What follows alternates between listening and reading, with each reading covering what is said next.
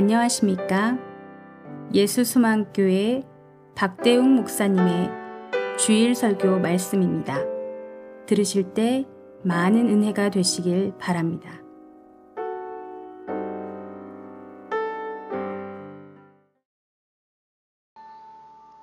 오늘 우리에게 주신 하나님의 말씀 신약 성경 누가복음 3장 1절부터 17절까지입니다. 봉독해 드리겠습니다. 디베르 황제가 통치한 지 15해. 곧 본디오 빌라도가 유대의 총독으로 헤롯이 갈릴리의 분봉왕으로 그의 동생 빌립이 이두레와 드라고네 지방의 분봉왕으로 루사니아가 아빌레네의 분봉왕으로 안나스와 가야바가 대제사장으로 있을 때에 하나님의 말씀이 빈들에서 사가랴의 아들 요한에게 임한지라 요한이 요단강 부근 각처에 와서 죄 사함을 받게 하는 회개의 세례를 전파하니 선지자 이사의 책에 쓴다. 광야에서 외치는 자의 소리가 있어 이르되 너희는 주의 길을 준비하라. 그의 오실 길을 곧게 하라. 모든 골짜기가 메워지고 모든 산과 작은 산이 낮아지고 굽은 것이 곧아지고 험한 길이 평탄하여질 것이요. 모든 육체가 하나님의 구원하심을 보리라 함과 같으니라. 요한이 세례받으러 나오는 무리에게 이르되 독사의 자식들아 누가 너희에게 일러 장차 올 진노를 피하라 하더냐? 그러므로 회개에 합당한 열매를 맺고 속으로 아브라함이 우리 조상이라 말하지 말라. 내가 너희에게 이르노니 하나님이 능히 이 돌들로도 아브라함의 자손이 되게 하시리라 이미 도끼가 나무 뿌리에 놓였으니 좋은 열매 맺지 아니하는 나무마다 찍혀 불에 던져지리라. 무리가 물어 이르되 그러면 우리가 무엇을 하리이까? 대답하여 이르되 옷 두 벌 있는 자는 옷 없는 자에게 나눠줄 것이요 먹을 것이 있는 자도 그렇게 할 것이니라 하고 세리들도 세리를 받고자 하여 와서 이르되 선생이여 우리는 무엇을 하리이까 하며 이르되 부과된 것 외에는 거두지 말라 하고 군인들도 물어 이르되 우리는 무엇을 하리이까 하며 이르되 사람에게서 강탈하지 말며 거짓으로 고발하지 말고 받는 금료를 족한 줄로 알라 하니라. 백성들이 바라고 기다림으로 모든 사람들이 요한을 혹 그리스도 신가 심중에 생각하니 요한이 모든 사람에게 대답하여 이르되 나는 물로 너희에게 세례를 베풀거니와 나보다 능력이 많으신 이가 오시나니 나는 그의 신발끈을 풀기도 감당하지 못하겠노라. 그는 상령과 불로 너희에게 세례를 베푸실 것이요 손에 키를 들고 자기의 타작 마당을 정하게 하사 알곡은 모아 곳간에 들이고 쭉정이는 꺼지지 않는 불에 태우시리라. 하나님의 말씀입니다. 하나님 감사합니다. 기도하시겠습니다. 하나님 아버지 오늘도 우리에게 새로운 주의를 허락하시고 또 주의 말씀을 듣게 하시니 감사합니다. 하나님, 우리의 교만함을 주님의 말씀에 햄머로 두들겨 주시고 고운 소재의 가루로 주님 앞에 드려지는 우리의 삶이 되도록 도와주시며 주님께서 연약하고 또 힘없는 모든 성도들에게 오늘도 말씀으로 찾아와 주셔서 고쳐주시고 회복시켜 주시옵소서. 예수님의 이름으로 기도합니다. 아멘. 여러분들의 이름은 누가 지어 주셨습니까? 제 이름은 어, 제 형이 지어 주었다고 합니다. 제 이름을 영어로 뜻을 풀이하면 great man입니다. 그 제가 한국말로 굳이 번역 안 해도 되겠죠. great man. 한 코미디언이 제 이름을 본따서 내복 회사를 만들었는데 그 브랜드를 빅맨으로 했더라고요. 제가 고등학교에 진학했더니 학교의 교훈이 큰 사람이 되자. 딱 그거 한 가지입니다. 우리나라의 이름이 대한민국입니다. 이와 같이 인간에게는 크고 위대하게 되는 것에 대한 열망이 있습니다. 그래서 내가 그러한 존재가 되지 못하면 그러한 위대한 인물을 우리는 존중하고 또 크고 거대한 건축물이나 어, 그런 거대한 자연을 보면 그것을 향해서 찬양과 숭배를 어, 하게 됩니다. 그래서 독재자나 또 불상도 아주 크게 규모로 지어 놓으면 거기에 가서 사람들이 예, 엎드려 기도하고 또 그런 불상이나 동상을 자랑합니다. 조선 왕조가 500년을 갔는데 태조 이성계로부터 시작해가지고 27대 순종에 이르기까지 27명의 군왕 중에 위대한 성군이라고 할 만한 사람이 몇 명 있을까? 뭐 학자에 따라 다릅니다만 좀 엄격하게 말하면 두세 명에 지나지 않습니다. 나머지 25명, 24명 정도는 그저 그런 왕들이고 아니면 아주 폭군이고 그러니까 일반 백성들은 이러한 왕실과 관리들의 수탈 때문에 늘 빈궁한 삶을 면치 못하고 아니면 외적의 침입을 받아서 많이 죽임을 당하든지 가족을 빼앗기든지 재산을 빼앗기게 되었습니다. 지식과 권력을 독점한 양반들은 자기네들의 기득권을 강화시키기 위해서 사색 당파로 늘 싸우고 왕실은 그걸 컨트롤하지 못하고 늘 힘있는 그러한 어, 지파의 족속들의 눈치를 보면서 어떻게든지 왕의 세습만 하면 된다 이렇게 생각했습니다. 그런, 그런 상황에서 백성들의 삶은 전혀 희망이 없었죠. 그래서 누군가가 어, 뭔가 좀 살만한 세상이 없나? 라고 어떤 책을 하나 썼는데 그 책의 이름이 정감록이라는 책입니다. 정감록에 보면 어떤 위대한 진인이, 진인이라는 뜻은 참진자의 사람인자, 진리를 깨달은 사람이라는 말인데 소위 정도령이라고 하는 그 정진인이 바다로부터 와서 바다로부터 온다는 것은 생각지 않은 곳에서 나타난다라는 의미겠죠. 와서 그 사람이 자기가 깨달은 진리의 말씀으로 나라를 통치해서 힘없는 연약한 백성들까지도 낙원을 누리게 해주는 그런 세상이 올 것이다 라는 그런 비서를 썼습니다. 해방 이후의 역사는 어떻습니까? 대한민국의 역사는. 국민이 주권을 갖게 되었다고 국민이 살만한 나라가 물론 옛날에 비해서야 많이 발전했습니다만은 그러나 대한민국의 대통령들이나 정치인들이 백성에게 희망을 주지는 못했습니다. 늘 그들이 잘한 것도 있지만 또 잘못한 것도 많이 있다 보니까 그때마다 많은 백성들은 고통을 당해야 했습니다. 그래 선거철이 들어오면 어, 등장하는 것이 빨리 정감록에 기록되었던 그 정도령이라는 위대한 정치적인 인물이 빨리 대한민국에 나타나서 나라를 바로 세워주고 대한민국을 아주 낙원 같은 나라로 만들어 주기를 기대하는 것이죠. 자, 이러한 기대는 틀리지 않습니다. 맞는 말입니다. 왜? 지난 역사를 돌이켜보면 우리나라만이 아니라 모든 역사가 훌륭한 군왕, 훌륭한 지도자가 다스리는 나라의 백성은 한폭오복하며 편안함을 누릴 수 있었지만 폭군이 다스리는 어리석은 군주가 다스리는 나라는 그 백성들이 고통을 당하게 되어 있는 것이기 때문에 당연히 백성들은 좋은 지도자를 만나는 그런 희망을 꿈꾸게 되는 것입니다.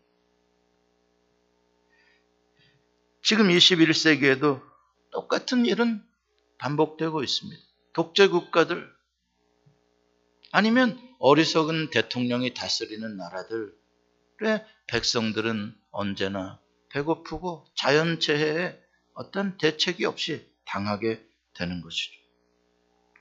2000년 전으로 거슬러 올라가 오늘의 본문의 사건 속에서 역사는 어떨까? 예수님이 공생애를 시작하실 무렵 AD 한 30년경의 역사. 또 다를 바 없습니다. 오늘 본문 1절에 보면은 그 당시의 위대한 인물들의 이름이 소개가 됩니다. 로마와 이스라엘을 다스리던 통치자들 또 예루살렘을 다스리는 성전을 다스리는 대제사장들의 이름이 나옵니다. 제일 먼저 로마 황제 디비로의 이름이 등장합니다. 그리고 유대를 다스리는 총독 빌라도가 나오고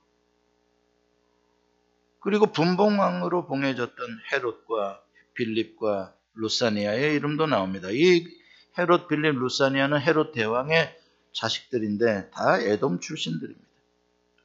이들이 정식 유대인도 아닌 에돔 사람들이면서 어떻게 이 유대와 갈릴리를 다스리는 분봉왕이 될 수가 있는가? 로마 황제에게 뇌물을 바치면 됩니다. 그리고 로마 황제는 뇌물도 받고 또 분봉왕을 세워둠으로 말미암아 더군다나 유대 출신이 아닌 사람들을 세워둠으로 말미암아 유대인들의 직접적인 쿠테타 내지는 유대인들의 직접적인 반역 활동들을 한 번 더 컨트롤하는 그런 buffer zone으로 아니면 어, 그러한 어, 권력 집단으로 이 에돔 사람들에게 이러한 분봉왕권을 주는 것입니다. 로마 제국에 직접 도전하지 못하게 하는 이중 삼중 장치죠. 오늘 우리는 본문을 읽으면서 누가는 왜 특별히 세례 요한과 세례 요한의 증언할 예수 그리스도를 소개하기 전에 1절과 2절에 이런 사람들의 이름을 이렇게 제일 먼저 언급하고 있는가 한번 생각해 보는 것입니다. 몇 가지 이유가 있겠습니다만 한 세 가지로 본다면 첫 번째 이유는 지금 누가가 증언하고자 하는 이 누가복음의 사실들이 지어낸 이야기가 아니라 역사적인 근거를 가지고 있는 정확하게 디베료가 다스린 지 15째 되던 해에 있었던 그런 사건임을 강조하기 위한 것이고 두 번째는 그 시대의 가장 위대한 인물들이 과연 그 시대에 희망을 주고 있었는가에 대한 비판이고 셋째는 힘없는 백성들이 총독과 왕과 또 대제사장들 또 어떤 그런 권력들에 의해서 이중 삼중으로 억압을 당하며 수탈을 당하며 살고 있다는 희망이 보이지 않는 현실에 대한 고발이기도 합니다. 정치적인 현실은 그렇다 치더라도 종교적 신앙적으로는 과연 희망이 있었는가? 2절에 보니까 예루살렘 성전과 종교 영역을 다스리는 위대한 인물들 대제사장의 이름이 나오는데 안나스와 가야바라는 이름이 나옵니다. 근데 이것도 흥미롭습니다. 대제사장은 한 명이어야 되는데 왜 두 명으로 이야기를 하나? 예수님이 체포당하실 때에도 제일 먼저 안나스에게 끌려가고 그 다음에 가야바에게로 갔던 것을 우리는 기억합니다. 안나스는 이미 은퇴한 대제사장이고 가야바는 그의 사위이고 현역 대제사장입니다. 그런데도 은퇴했지만 안나스의 이름은 여전히 먼저 나오고 있고 예수님을 먼저 신문한 사람도 안나스입니다. 무슨 뜻이겠습니까? 명목상으로 나이가 들어서 은퇴했는지는 모르지만 여전히 대제사장의 실권이 안나스에게 있다는 것이고 가야, 가야바는 그의 사위로서 자기의 직함을 세습한 일종의 꼭두각시 역할을 하고 있는 그러한 어, 그 당시에 예루살렘 성전의 지도자들의 이야기를 포함하고 있는 것입니다. 어떻게 이렇게 이러한 일들이 가능한가? 이것도 다 똑같습니다. 로마 총독이나 아니면 황제에게 대제사장들은 많은 뇌물을 바칩니다. 그리고 성전의 여러 가지의 이권들을 사내들인의 사두개파나 아니면 바리세파에게 골고루 나누어 주면서 이 대제사장의 전행에 대해서 어느 누구도 비판하지 못하도록, 못하도록 입을 막기 때문에 그런 것이죠. 자, 이러한 대제사장들과 종교 지도자들 아래서 신앙생활을 해야 하는 백성들에게 영적인 소망이 과연 있겠느냐는 것이죠. 여기서부터 이러한 절망으로부터 나오는 것이 바로 메시아 대망론입니다. 희망이 없다 이 세상에. 그럴 만한 기대를 할 만한 사람도 없다. 메시아가 오셔야 되겠다. 그게 이제 바로 대강절의 그런 간절함이 그 시대에 있었다는 것이죠. 구약 성경에서 예언하는 다윗의 혈통에서 오실 메시아 그분을 열망하고 있는 것입니다. 이 열망은 이중 삼중으로 억압을 당하고 수탈을 당하는 일반 연약한 백성들의 마음에서부터 나오는 열망이지 어떤 종교적 지도자들에게서 나오는 열망도 아니요 정치적 지도자들에게서 나오는 열망이 전혀 아닙니다. 오히려 그러한 기득권자들은 이러한 메시아가 오는 것은 자기네들의 기득권이 빼앗기는 것으로 생각해서 오히려 메시아에 대한 반감을 가지고 있을 뿐입니다. 헤롯 대왕이 성경에 예언된 그런 메시아가 베들레헴에서 태어난다라는 구약의 말씀을 듣고 군대를 보내서 베들레헴 근방의 두 살 이하의 아이들을 다 죽였던 사건이 그걸 말해주는 것입니다. 내가 지금 최고의 위대한 사람인데 나보다 더 위대한 메시아가 나타난다고? 그럴 순 없지. 죽여야지. 그게 기득권자들의 생각일 뿐입니다. 생각해 보십시다. 현실에서 이미 나는 충분한 부귀 영화를 다 누리고 있는데 그러면 그 사회와 그 나라와 그 질서가 그대로 가야 내가 계속 그걸 누릴 수 있지 않겠습니까? 너무나 뻔한 예치죠. 그런데 누군가가 나타나서 뭔가 대단한 힘을 가지고 뭔가 시끄럽게 바꾸거나 뒤집거나 그건 아주 시끄러운 거고 뭐 나라가 뒤집어지는 일인 것 같고 사회가 혼란스러운 일인 것 같고 싫은 겁니다.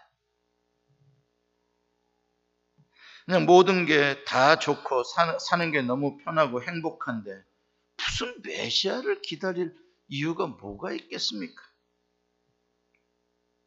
지금도 오늘날에도 똑같습니다. 과연 예수를 기다리고 있나? 과연 강남에 등 따시고 배부른 사람들이 예수를 진짜 열망할까? 그들이 열망하는 예수는 어떤 분일까?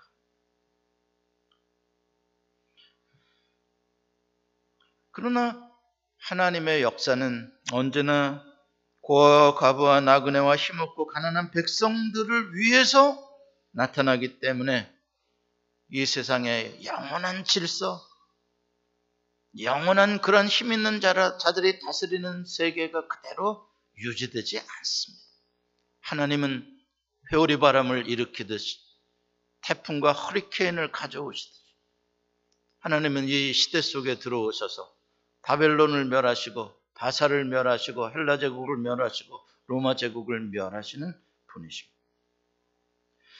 그 하나님의 통치가 현실 속에 직접 계시하는 그 사건이 오늘 2절 하반절에 나옵니다. 오늘 2절 하반절에 보면은 안나서 가야바의 이름이 나온 뒤에 하나님의 말씀이 빈들에서 사가랴의 아들 요한에게 임한지라 라는 말씀. 이건 하나님의 통치가 여전히 유효하시다는 것이고 하나님의 만왕의 참 왕으로 유일하신 분이시다. 하나님은 그 시대에 하나님을 열망하는 하나님의 말씀을 바라는 하나님의 나라를 꿈꾸는 사람에게 하나님의 말씀이 임하고 그 사람에게 그 말씀을 주어서 그 사람을 메신저로 사용하여 잠자는 자들에게 하나님의 말씀을 전하여 그들을 깨우는 역할을 감당하게 하십니다. 그런 식으로 하나님은 하나님의 나라를 말씀으로 다스리십니다. 그러므로 하나님의 말씀이 임했다라는 뜻은 하나님의 직접적인 통치가 이제 유대 땅으로부터 시작이 되었다라는 뜻입니다. 사실 구약의 말락에서 이후로 무려 400년 동안 하나님의 말씀을 듣고 전파한 선지자가 없었습니다. 하나님의 계시의 문이 닫혀 있었던 것입니다. 하나님께서 내버려 두셨던 것이죠. 그러니까 지금 하나님의 말씀이 빈들의 사가랴의 아들 요한에게 임했다라는 것은 400년의 하나님의 긴 침묵이 끝나고 하나님의 말씀 직접 통치가 임한 것이니까 진짜 감개무량한 오랫동안 기다린 하나님의 은총이 아닐 수가 없습니다. 정말 오랫동안 기다린 소망이 이제 이루어지기 시작하는 것입니다. 오늘 이 본문에서 우리가 그냥 여기서 넘어갈 수 없는 게 왜 하나님의 말씀이 빈들에 임했는가? 누구에게 임했는가? 앞에 위대한 인물들의 이름들이 쫙 등장해 놓고 왜 갑자기 장소가 예루살렘 성전이 아니요 로마의 황실이 아니요 총독부가 아닌 사람들이 하나도 살지 않는 빈들의 하나님의 말씀이 임하나? 하나님의 말씀이 통치자들의 이 위대한 사람들에게 임해야 그들이 뭔가를 좀 바르게 통치할 수 있을 텐데 하나님의 말씀이 사람들이 많이 왕래하는 번잡한 도시에 임해야 그래야 하나님의 말씀을 사람들이 빨리 많이 들을 수 있을 기회가 있을 텐데 그런 통치자들이 아닌 그런 도시가 아닌 빈들에 임하는 것입니다. 말이 되지 않는 일이에요.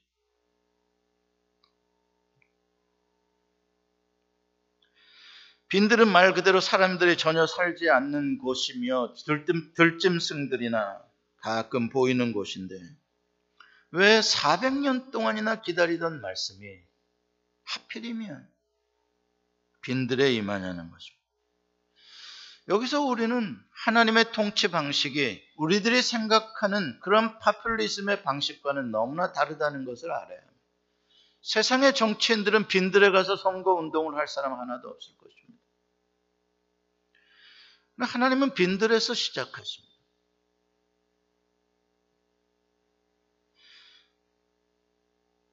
하나님의 말씀이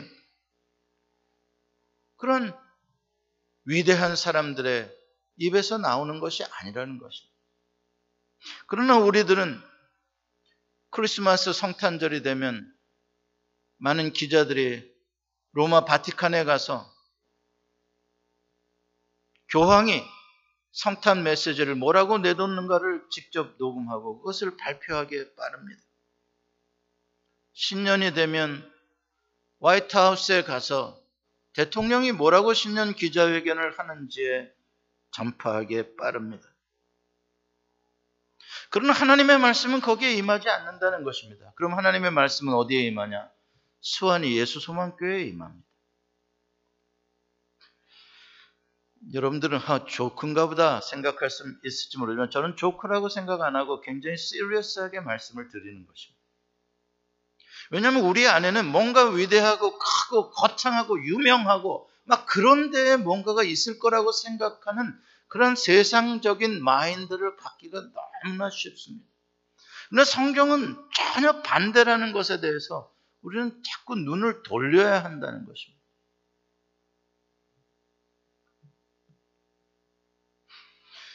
오늘 본문에서 말하는 빈들이라는 이 윌더네스는 지금 우리 교회보다 훨씬 더 가능성이 없는 곳입니다. 그렇죠? 우리 교회는 그래도 제법 큰 도시에 제법 뽐때 나는 교회지 않습니까? 하나님의 말씀이 임하는 방식을 보십시오. 수백 년의 애굽의 종살이에 침묵을 깨고 하나님의 말씀이 어디에서 누구에게 임합니까? 애굽의 크고 화려한 왕실에 임합니까? 아니죠. 신의 산, 그 돌산, 그 산 중턱에 떨기나무 불꽃에서 이제 80이 되어 잊혀진 양치기 노인 모세에게 여호와의 말씀이 임하십니다. 예수님은 크고 화려한 왕궁에서 태어나셨나요? 아니요. 사람들이 태어난지도 모를 정도로 아니 사람들이 오히려 예수님의 우심에 대해서 방 한 칸도 내어주지 않아 아무도 모르는 그 밤중에 마국간에서 예수님은 오시는 것입니다. 그게 하나님의 말씀입니다. 우리는 이러한 이야기를 성경에서 수없이 보게 됩니다. 그런데 왜 그때 이 요한이라는 사람은 빈들에 있었을까? 한번 생각해 보게 됩니다. 누가복음 1장에 보면 사가랴라는 사람이 누군지 나오는데 이 요한의 아버지 사가랴는 제사장입니다. 대제사장은 아니지만 그 아래에서 수발을 들며 성전 일을 돕는 제사장이죠. 그렇다면 요한이 지금 서른 살쯤 되었다라고 우리가 봤다면 그는 분명히 지금 성전에서 제사장 노릇을 당연히 그의 혈통에 따라서 해야 될 사람입니다. 제사장만 돼도 그 당시에 존경받는 직업입니다. 생각해 보십시오. 그리고 웬만큼 먹거리도 생기는 직업이죠. 그리고 많은 사람들과 접촉이 가능한 그런 직업입니다. 그런데 요한은 그 성직을 버리고 사람도 살지 않는 유다 광야에 혼자 살고 있었다는 거죠. 마태복음 3장에 보니까 요한이 그때 어떻게 살았는가에 대한 외모를 표현하는데 낙타 털옷을 입고 가죽띠를 두르고 음식으로는 메뚜기와 석청을 먹었다라고 기록하고 있습니다. 어떤 사람들은 야 가죽 옷 입었대. 와 막, 그, 그 건강식 뭐 석청 이런 거 먹었대. 그게 아니라 간신히 입고 벗지만 않고 간신히 먹고 살았다라는 표현을 그렇게 하고 있는 것입니다. 생각해 보십시오. 광야에서 뭘 먹을 게 있었고 뭘 입을 게 있었겠습니까? 얼마나 열악한 환경에서 얼마나 정말 간신히 그나마 짐승은 아닌 간신히 인간처럼 살고 있었다라는 말입니다. 한마디로 말해서 세례 요한은 무엇을 먹을까, 무엇을 입을까, 뭐 내가 누구와 인맥을 쌓을까 이런 것엔 전혀 관심이 없었다는 이야기입니다. 그러니까 그렇게 먼 광야에 홀로 나와서 살 수 있었겠죠. 그렇다면 도대체 이 사람은 무엇에 관심이 있길래 이곳에 나왔는가? 무엇에 관심이 있길래 그 모든 걸 다 버려두고 포기하고 호를 단신으로 그렇게 거의 짐승들과 같은 수준에서 열악한 환경을 개의치 않고 살 수 있었는가 도대체? 그걸 이제 생각해 보게 되는 거죠. 그 생각을 하다 보니 빈들이라는 단어가 눈에 들어옵니다. 헬라어로 에레모스라는 단어입니다. 에레모스라는 것은 solitude한 그러한 place, 는 solitary한 그러한 것을 말하는 고독함을 느끼게 해주는 그러한 장소들, 나 혼자만 있는 그러한 곳, 또 당연히 desert, 가마, 이 광야나 사막이라는 뜻을 가지고 있는 단어입니다. 그것은 가축도 없고 경작해야 될 식물도 없기 때문에 다른 일상생활에 해야 할 일이 없는 곳이기도 합니다. 자, 이 에레모스를 히브리어로 옮기면 미드바르입니다. 이 미드바르는 성경에서 아주 중요한 상징적인 의미를 가지고 있는 단어입니다. 미드바르는 광야, 사막, 빈들이라는 뜻인데 이 미드바르는 그 어원이 어근이 다바르에 있습니다. 다바르라는 말은 말하다라는 말입니다. 말하다. 이 다바르가 어떻게 미드바르 광야가 되었는가? 말하다라는 것과 광야라는 말은 전혀 뭔가 좀 같이 매칭이 안 되는 단어인데 어떻게 말하다라는 단어가 광야라는 뜻을 갖게 되었나? 그 근거가 바로 시내산 광야에서 하나님의 말씀이 이스라엘 백성에게 임한 역사적인 근거 속에서 나온 단어가 미드바르입니다. 광야인데 여호와 하나님이 광야에서 그 백성에게 말씀을 하시더라라는 것입니다. 그래서 광야는 그냥 단순한 광야가 아니라 하나님의 말씀이 임하는 곳이라는 의미를 갖는 단어로 형성이 되게 된 것이죠. 그러니까 여기서 아주 중요한 하나의 원리의 말씀이 나옵니다. 여호와께서는 미드바르에서 다바르를 통하여 그의 백성을 다스리신다. 여호와께서는 미드바르 광야에서 다바르 말씀을 통하여 그 백성을 통치하신다. 라는 중요한 원리의 메시지가 나오는 것입니다. 그러니까 여기서 왜 세례 요한은 미드바르에 들어갔는가? 바로 하나님이 주시는 그 다바르에 대해 목마르고 하나님이 주시는 그 소망의 말씀에 뭔가 새로운 세계가 낙원이 이루어지는 정감록을 좀 기록할 만한 계시의 말씀을 나에게 주시면 내가 백성들에게 외치겠나이다. 하나님 구약에서부터 예언하신 그 메시아의 나라에 대한 예언을 400년이 지났지만 내가 좀 받았으면 좋겠습니다. 이 세상이 너무나 답답합니다. 어떤 가수처럼 테스 형이 아니라 빈들에 나가서 하나님 여호와여 이 세상에 왜 이렇게 소망이 없는 겁니까? 하나님 나에게 소망의 말씀을 주시옵소서 그렇게 외쳐야 살아계신 하나님으로부터 소망의 생명의 말씀이 임하는 것입니다. 죽은 소크라테스 아무리 불러봐야 개는 하나 도찐개낀입니다.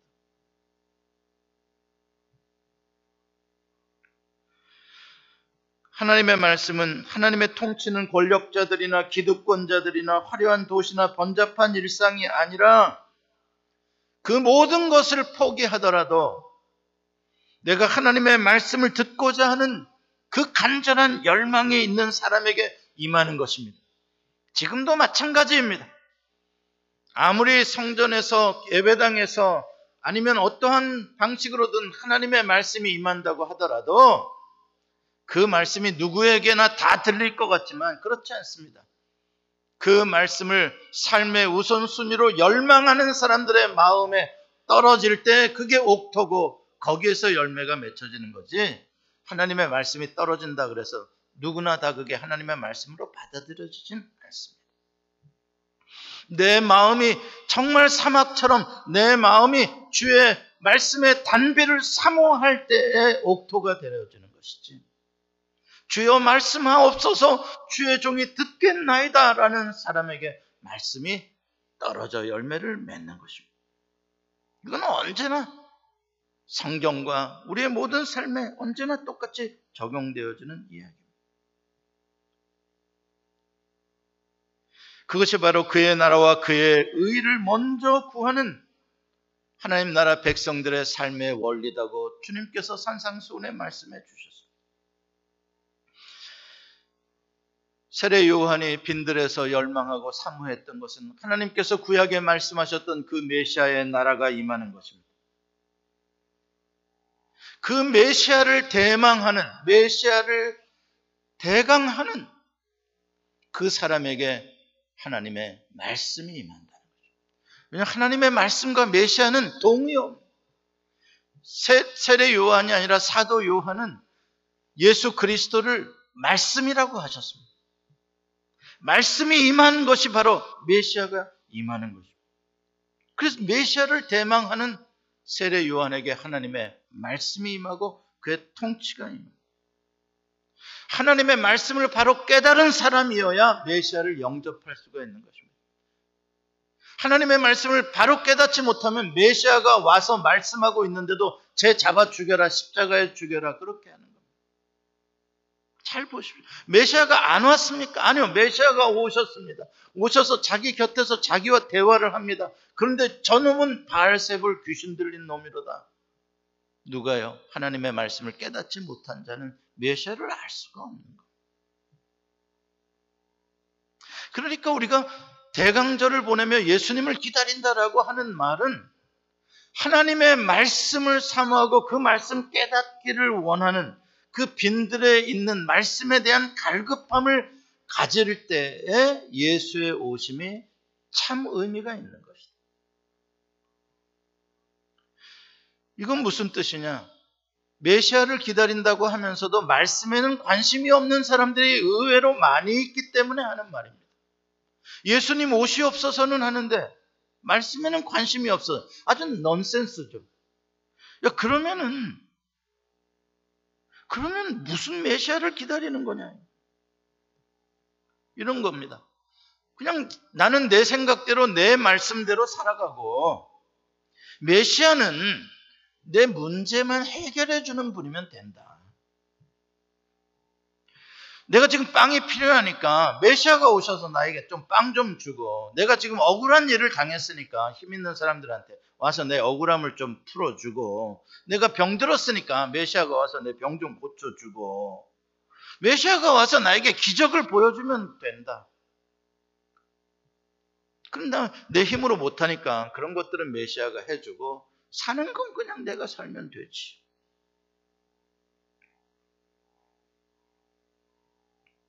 그러니까 이건 무슨 말입니까?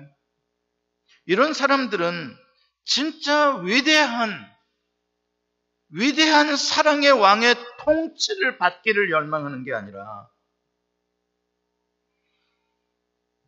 알라딘의 램프 속에 나오는 요정 진이를 기다리는 것과 다를 바가 없다는 거예요.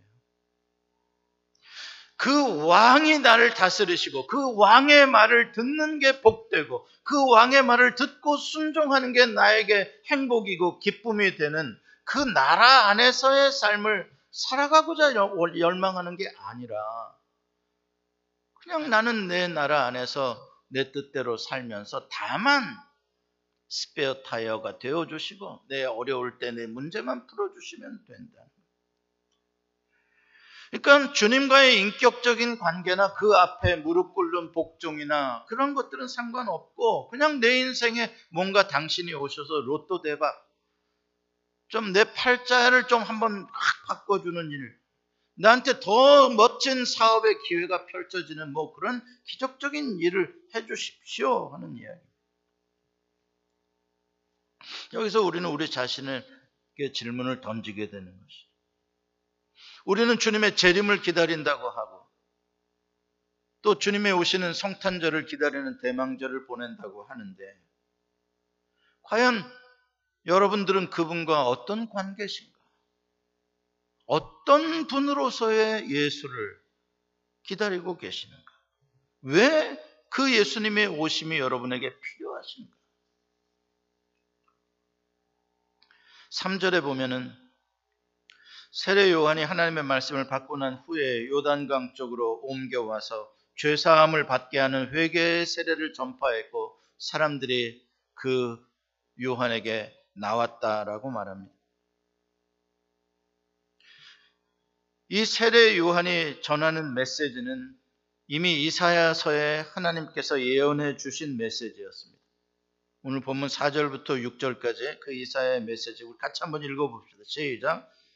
광야에서 외치는 자의 소리가 있어 이르되 너희는 주의 길을 준비하라. 그의 오실 길을 곧게 하라. 모든 골짜기가 메워지고 모든 산과 작은 산이 낮아지고 굽은 것이 곧아지고 험한 길이 평탄하여질 것이요. 모든 육체가 하나님의 구원하심을 보리라. 가만히 있다가 주님이 푹 오시는 게 아닌 준비하는 그의 오실 길을 준비하는 승리의 왕으로 오시는 그분을 영광스럽게 모시기 위해서 킹스 하이웨이 대로를 준비하는 내가 해야 할 부분이 있다는 거예요. 그걸 하기 위해서 낮은 골짜기들은 흙을 메꾸어서 평탄하게 해줘야 되고 높은 산들, 작은 산들, 솟아 있는 것들, 교만한 것들은 깎아서 낮아지게 다 이퀄하게 해줘야 돼.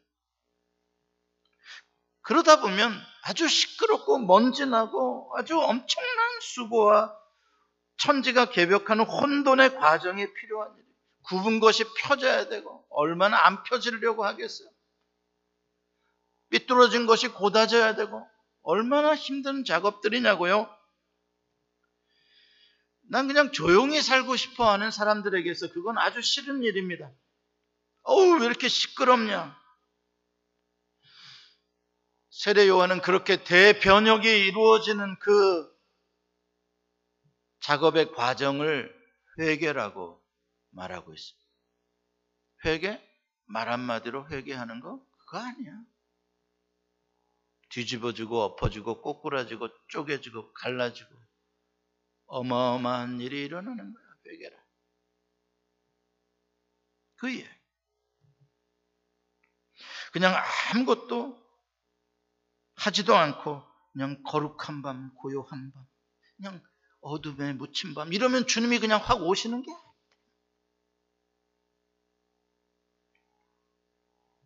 참으로 위대한 왕을 진정으로 모시고 싶은 사람들에게 있어서 그 마음과 그 생활의 삶 속에 엄청난 대변혁이 이루어져야 한다는 것이. 그게 주님을 맞이하는 준비다. 예수님께서 우리 안에 진정한 왕으로 통치하시도록 내가 높아졌던 산 같은 나의 마음을 낮추고 약한 사람들을 무시했던 행동들, 생활들을 고치고 오직 예수님만 사모하며 말씀만 순종하며 살겠다는 결단을 촉구하고 있는 것입니다. 누가 이렇게 살 수 있겠어요? 예수님을 정말 나를 살리실 위대한 왕으로 인정하는 사람들만 이러한 변혁의 과정에 참여하게 되는 것이죠. 사랑하는 성도 여러분, 여러분들은 무엇을 따라 살아가고 계신다고 생각하십니까? 여러분의 감정과 아니면 세상의 환경과 여러분들의 계획을 따라 살아가고 계십니까? 여러분에게 있어서 아니면 여러분 가정에 있어 진정한 왕은 누군가요?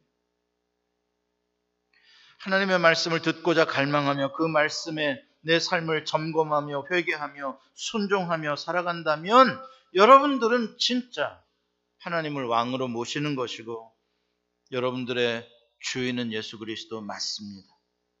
그러나 만약에 그렇지 않고 살아가고 있다면 세례 요한은 그런 사람들에게 지금 회개하는 기간이 대강절이라라고 말씀하고 도전하고 있는 것입니다. 예수 그리스도만이 모든 인류가 고대하고 그 가난한 사람들이 열망했던 정도령 그분보다 더 위대한 유일한 우리에게 낙원을 주실 유일한 구세주이십니다. 왕이십니다. 메시아이십니다. 인간이 위대해지려고 하는 것은 다 어리석은 일입니다.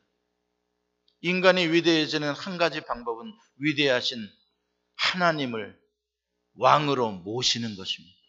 그럼 인간은 위대해요. 그분의 통치를 받는 나라의 백성이 가장 영원한 평안과 행복을 누리는 법입니다. 여러분 모두 그 나라를 누리시고 그 나라를 확장하여 더 많은 사람에게 예수 그리스도를 왕으로 영접하도록 소개하며 사시기를 바랍니다. 기도하시겠습니다. 하나님, 우리의 교만한 마음이 깎아지고 낮아지고 삐뚤어진 세상의 정의가 바로잡아지고 고쳐지고 대변혁이 이루어지며 하나님의 말씀의 통치가 이루어질 수 있도록 하나님 준비되어지며 새로운 나라를 향한 아버지 우리들의 메타노이아가 우리 삶에서 이루어지게 하시고 위대한 인물이 나를 살게 하는 것이 아니라 내가 이 위대한 인물이 되어야 행복한 것이 아니라 오직 위대하신 분은 단 한 분이시오니 하나님을 왕으로 나를 위하여 돌아가신 예수 그리스도를 나의 주로 그의 분의 말씀을 사모하며 사는 진짜 위대함이 무엇인지를 아는 예수 소망의 성도들 되게 해 주옵소서. 예수님의 이름으로 기도합니다. 아멘. 예수 소망 교회는 조지아주 스와니에 위치해 있으며 주소는 367 스미스타운 로드 스와니 조지아 30024이고 전화번호는 770-375-0900입니다. 주일 1부 예배는 오전 8시 30분, 2부 예배는 오전 11시에 있습니다. 예수 소망교회의 소개와 사역은 인터넷 주소 www.jesushopechurch.org로 오시면 찾아보실 수 있습니다. 감사합니다.